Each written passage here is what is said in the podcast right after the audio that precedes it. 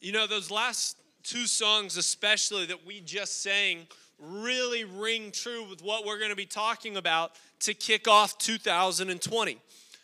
Last year, we established who we wanted to be known as as a student ministry. Our mission statement was that we wanted to love, lead, and listen to our local communities and take Jesus to them. And so, the way that I wanted to kick off this brand new season, this brand new decade, a new year, is to go back through them, but really emphasize the importance of the word go. All right? When you're here, when you hear the word go, it means you're running, you're racing, you're going after something, right? When you say go, it's not to go uh, to a meaningless end. There's a destination, there is something that you are trying to achieve. All right? That's why the beginning of races, it's ready, set, go, and the racers are off and they're running and they're ultimately trying to get to the finish line in our lives, we're trying to get to a different kind of finish line, but we want to run our race as well. But we can't do it if we're not going. If we're just staying right where we're at, man, we are just sitting there in that ready, set position while the rest of the world is kind of passing us by. Each week over the next couple of weeks, we're going to focus in on one of these words either love, lead, or listen. And today we're going to focus in on the word love.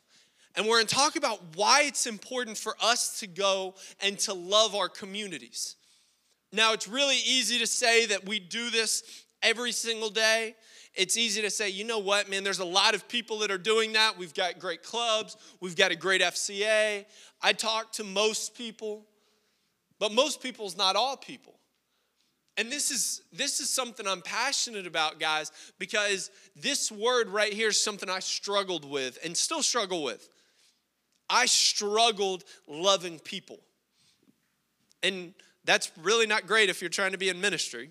But when I was in high school, I had a really hard time not looking at somebody else and going, we're different and I'm better.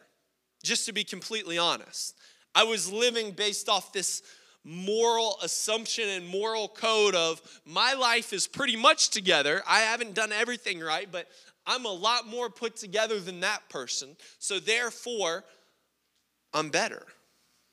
Well, God looks at us all, and we're all sinners that are saved by grace. Like we all fall short. We are all not reaching the mark.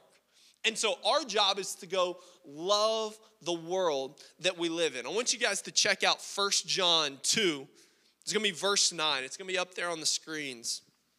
It's going to kind of direct where we're going this morning. And I love this because it really gets into the nitty gritty meat of the issue. Like, this is the heart of what's going on. And I think you guys are going to be able to recognize this as maybe the worlds that we still live in to, today, even though it was written thousands of years ago. Check out what the writer says here in verse 9. Whoever says he is in the light and hates his brother is still in darkness. Now, pause right there. Let's keep it there for a second. I don't want the weight of that to just miss us when we move to verse 10. So, whoever says he's in the light and hates his brother still in the darkness. So, if you proclaim to be a follower of Christ, if you say, Yes, I'm a Christian, yes, I love Jesus, but I hate other people because they live different than me, or I hate somebody else because of the way that they look, the way that they act, Scripture says we're still living in darkness. That's not what Jesus came for. Jesus didn't show up on the scene and go, I'm the Savior, I'm the Messiah, if you're not living and looking like me, man, we can't be together. In fact, man, the Pharisees of the day, the religious hierarchy of the day, hated Jesus because of the people he was hanging out with, because of the people he was associating with. They couldn't stand him. So, if we're living a life proclaiming to follow Christ and proclaiming to love Jesus, and yet we hate other people, Guys, our hearts are still in darkness. And that's something that we've just got to straight up address. That's something that we've got to get into the issue of. We can't overlook this. We can't just side saddle and go, but I do so many other things really well. Whoever says he is in the light and hates his brother is still in darkness. But I want you to check out what verse 10 says because it's the opposite. Verse 10 says, Whoever loves his brother abides in the light, and in him there is no cause for stumbling. Abiding in the light is where we ultimately want to be, right? Like we want to stay in the light. If I am getting to choose between being alone in the pitch black darkness or getting to be in the light, I'm just gonna tell you right now, I'm choosing the light. I was the nightlight kid when I was growing up. Like, I just, I need a little extra comfort.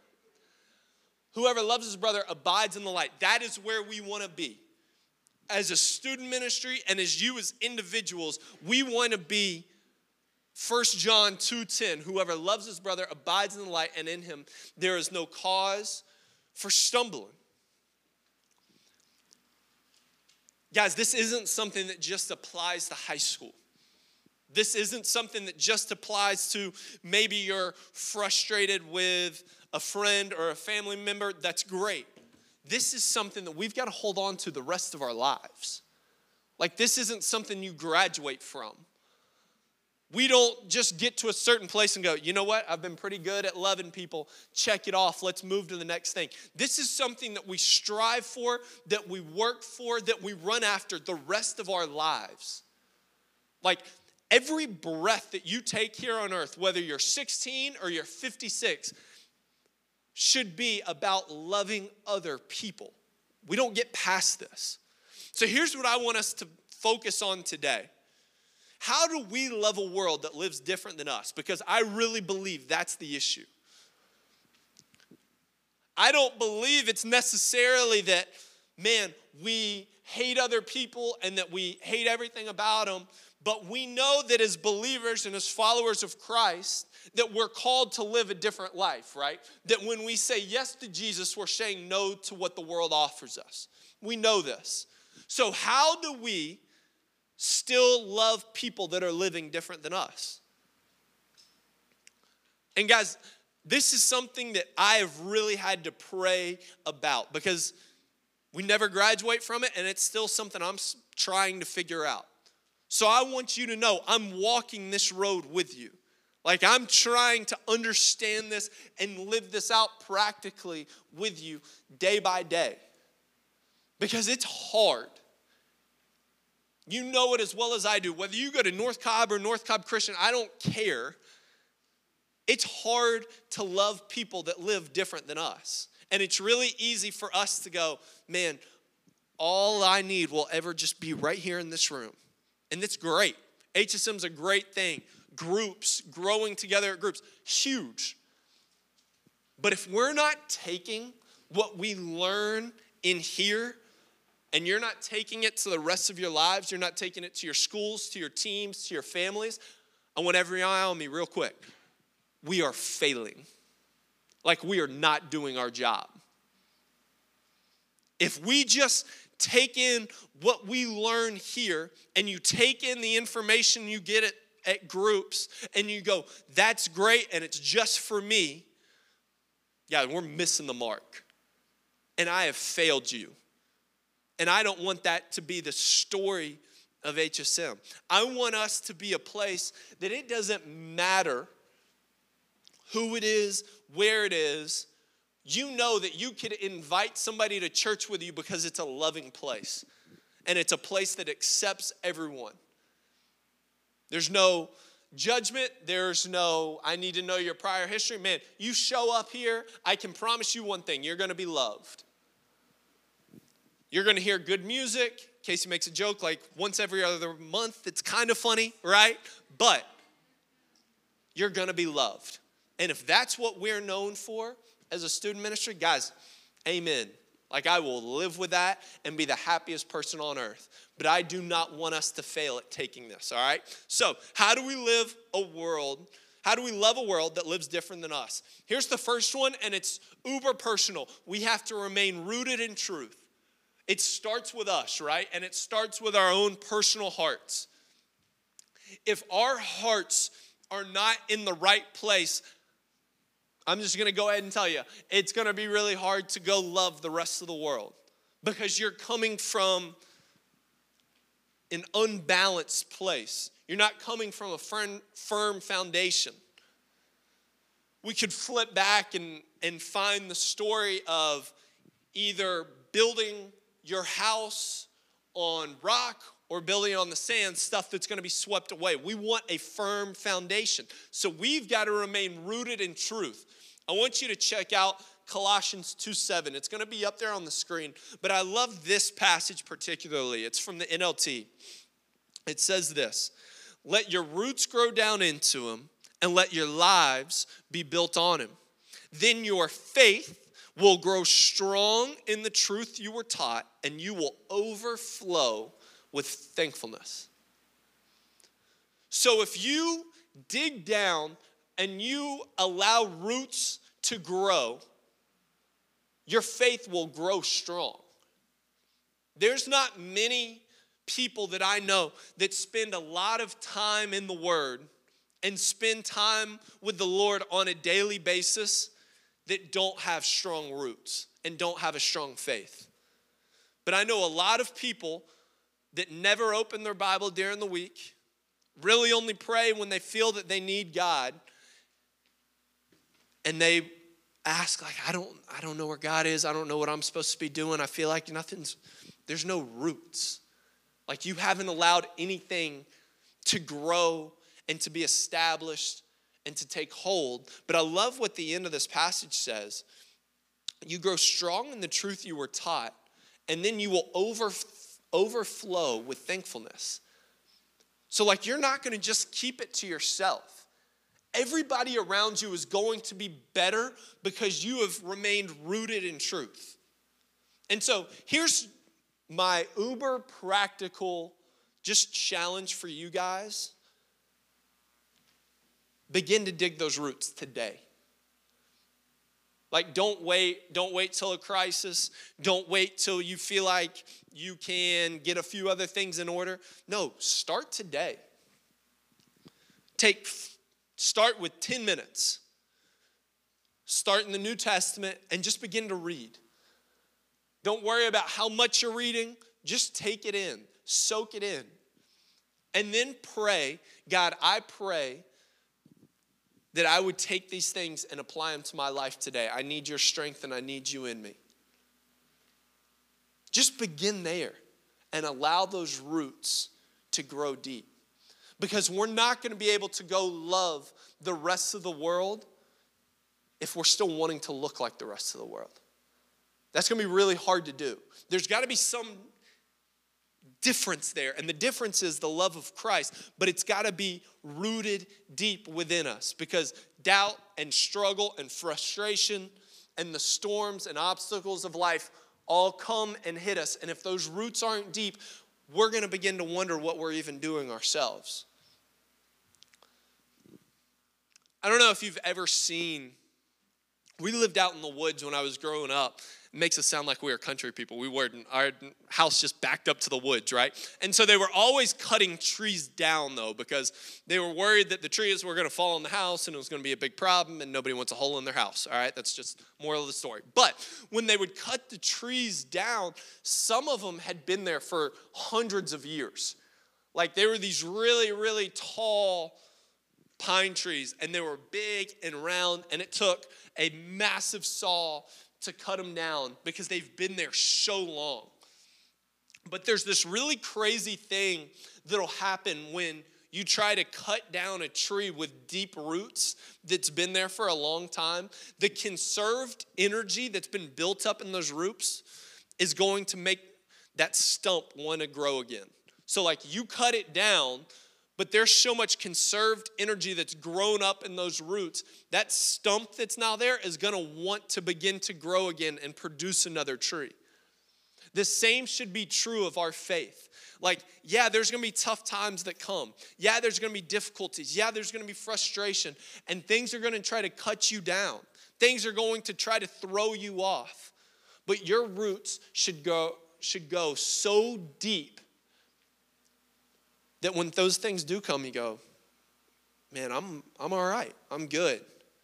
The Lord's still got a plan. The Lord's still good. And you just keep going. So we've got to remain rooted in truth, number one. Second one's also incredibly practical, but very hard. Focus on people's hearts more than their appearance. If you really want to love a world that lives different than we do, focus on their hearts more than their appearance. It's hard not to go back to 1 John 2 9. Whoever says he is in the light and hates his brother is still living in darkness. I think the hard part of this is that people make it a lot easier to see their outside than what's actually in on their hearts, don't they?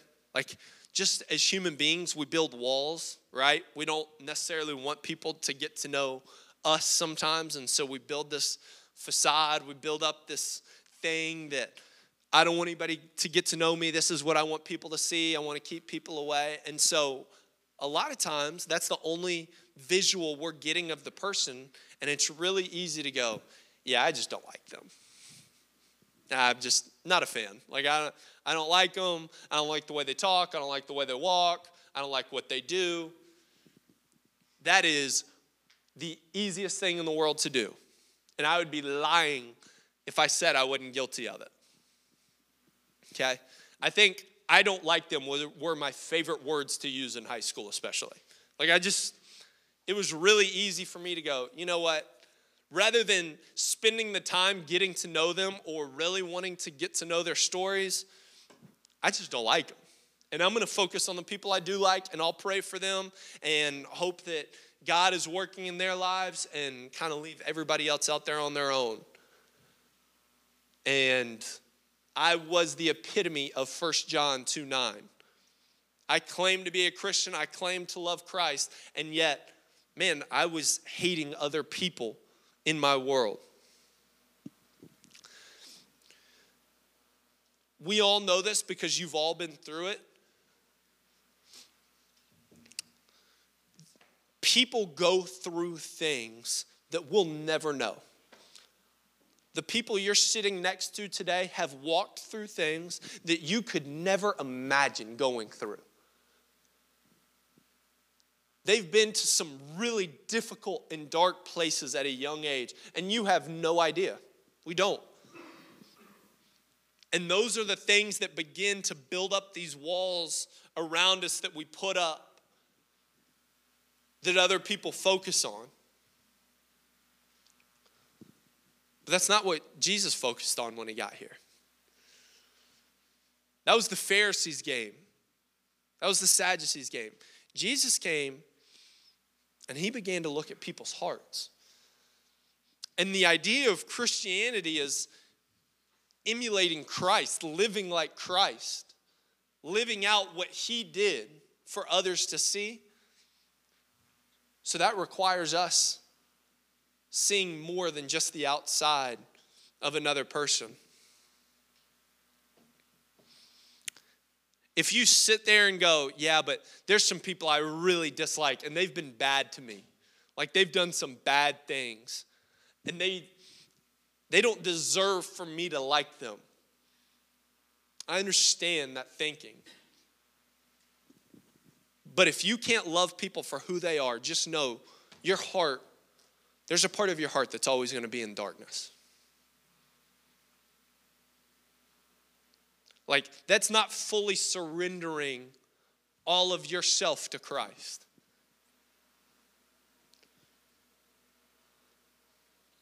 So the question is how do we love someone that lives different than us? because it's possible. It's possible to still love somebody and have a different opinion than them. And in the world we live in today, that is the most mind blowing thought on earth, right? Because whether you're on Instagram or Twitter every night, it is people taking like, you're either on this side or this side. And if I'm over here, I've got to hate everything about that side. Like that's just the world we live in today is I make a decision that's sometimes irrational, but I've made my choice, and therefore I've got to hate everything else that's over there. And that's culture today, that's life today. But that's not what Jesus called us to do. So, yes, it's possible to disagree with how someone lives their life and still love them and still show love to them. How do we do that? We remain rooted in truth. It goes back to that first point. You remember what Jesus said and thought and taught about other people, and we begin to live that out.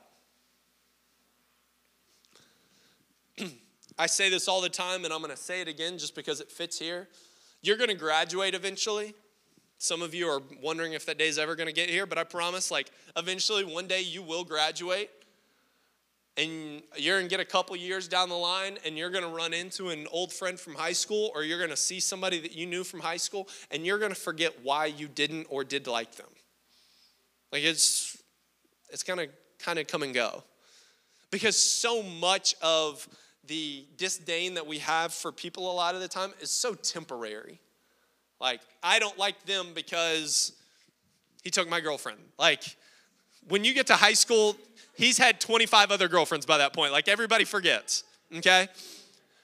So it's a temporary satisfaction that we're trying to find by disliking somebody, and sometimes it's rooted a lot deeper than that.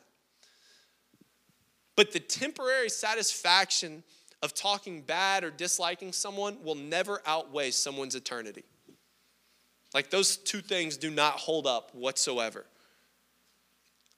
And so if you feel yourself being pulled down that road, maybe by people you hang out with, I want you to stop and think if saying something that tears down somebody else is greater than the eternity that one day awaits them. Because if you jump on board with talking about somebody like that, and they catch wind of it, which I promise they always do, and you proclaim to be a follower of Christ, what would make them want to be a part of Christianity? What would make them want to follow the same Jesus that you do, even though you're willing to tear somebody else down? And that person decides not to follow Christ during their life because of this moment and one day has to spend an eternity apart from Him. Guys, that is a huge deal. Like, that is a big, real thing that we face every single day with every word that comes out of our mouths. So, I, the next time you feel pulled down that road to focus on somebody's outward appearance and talk about that and talk about why you dislike them, I want you to seriously consider if it's worth more than their eternity. Because it doesn't matter how bad that you feel that they've hurt you, it's never more and it's never greater than that. And if you feel that pull consistently of, man, I just dislike this person, I'm to challenge you to do something. I want you to begin to pray for them. Because one thing that I've learned, it's really hard to hate somebody that you pray for. It's amazing how God will begin to soften your heart towards them. But here's the third thing that we can do in loving a world that doesn't live like we do. We go right right to the heart of it. We pray for eyes like Jesus. 1 John 2:10 said, "Whoever loves his brother abides in the light, and in him there's no cause for stumbling." And light is man, that's clearly a main source here. Matthew 6, 22. It's not going to pop up on the screens, but I want you guys to hear these words out of Matthew. The eye is the lamp of the body. So if your eye is healthy, your whole body will be full of light. But if your eye is bad, your whole body will be full of darkness. If then the light in you is darkness, how great is the darkness? So here's what they're saying in Matthew. If your eyes aren't focused on the right things, eventually darkness is going to creep in because the eyes are the lamp of the body. Love and light are tied together in Scripture. So, how do we make sure that we've got eyes that are light? You begin to pray for eyes like Jesus. You begin to pray to see things the way that He saw things. You begin to pray to see people the way that Jesus sees people. When you do that, I promise you, your heart is going to begin to be softened towards the world that you live in and the people that surround you. Instead of seeing somebody that you're mad at, somebody that you dislike, you're going to see somebody who's broken, who's hurt, who's hurting, and who's in desperate need of a savior. That's what you're going to begin to see. That's how Jesus saw people. Like Jesus didn't see the bad things that they did. He saw their hearts and he saw broken hearts that were empty. And I can't tell you how many schools I go in each week where I see a lot of kids that walk around with broken hearts.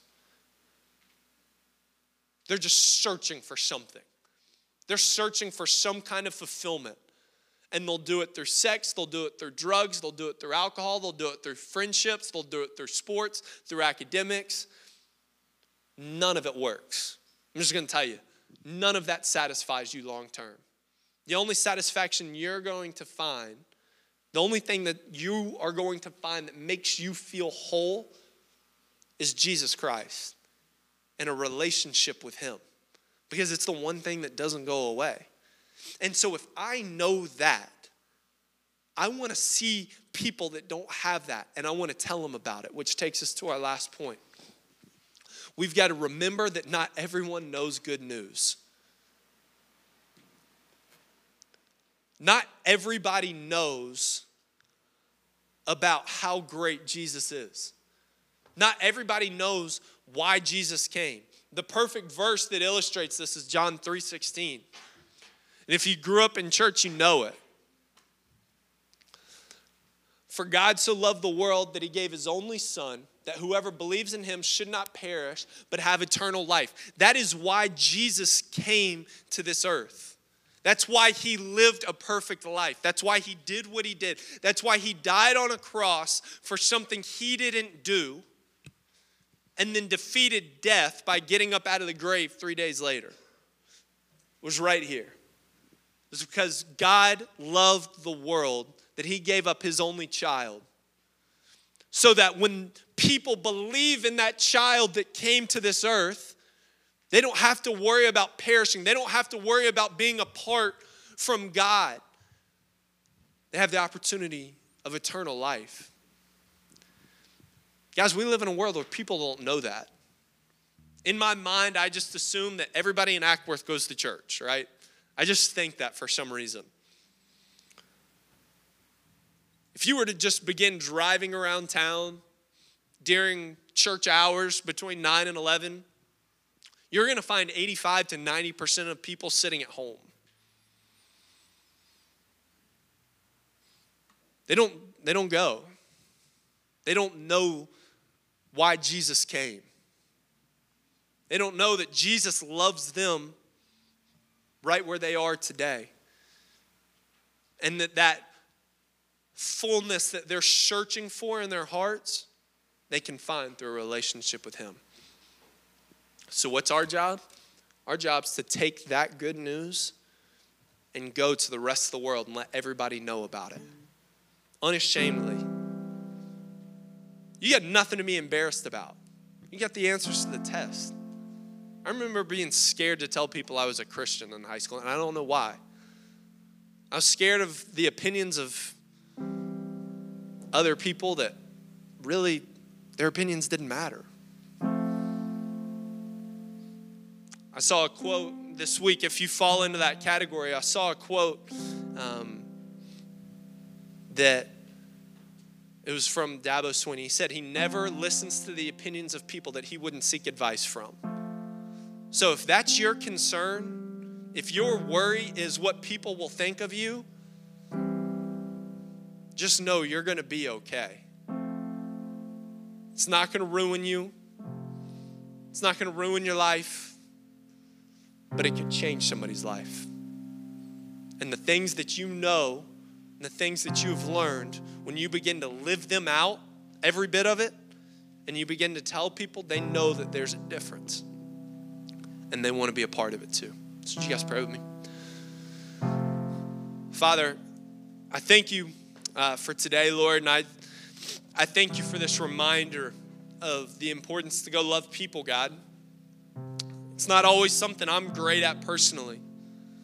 But God, I want to be better at loving your people, your creations that you created uniquely and wonderfully in your image. Those people, I want to go love them. If we're being honest today, just in this room, everybody's heads are bowed, eyes are closed. You would just say, Man, God, I haven't been great at loving the people around me, but I want to be better. Would you just lift your hand up? This is not something I've always been great at, but I want to be better. God, this is a struggle that we have. Father, I pray that right now that you would drive any ounce or hint of darkness out of our lives right now and out of our hearts. And that we would love people the way that you see them. That we would see past the facade that they put on and who they pretend to be. And God, that we would see the way that you see them. God, give us eyes like Jesus has. Give us a heart like you have to go and love the rest of the world. Because here's the reality God, if we do that, this room can't contain us. It's just not. Our communities will look completely different if we run at the word go and love the rest of the world and love our schools. But I pray our hearts are right first. God, work in us, work through us, and allow us to be all that you created us to be. And if there's somebody in here today that doesn't know you, that's confused about hearing about that fulfillment that can be found in you, and they want to know how they can, how they can be a part of this, how they can drive that darkness and that emptiness out of their hearts and find it full of light and full of hope. And God, it's just through expressing they know Jesus is their Lord and Savior and that Jesus came to this earth and lived a perfect life and died a death he didn't deserve and got up three days later. But he did it for us individually. If there's anybody who took that step, who wants to take that step this morning of saying yes to Jesus for the first time, just slip your hand up. I'd love to have a conversation with you after, after the service. Mm. Mm. Amen. God, we love you. Thank you for being good. Thank you for changing our hearts. And thank you for allowing us to go out and love other people. Lord, we love you. We thank you. It's your name we pray. Amen.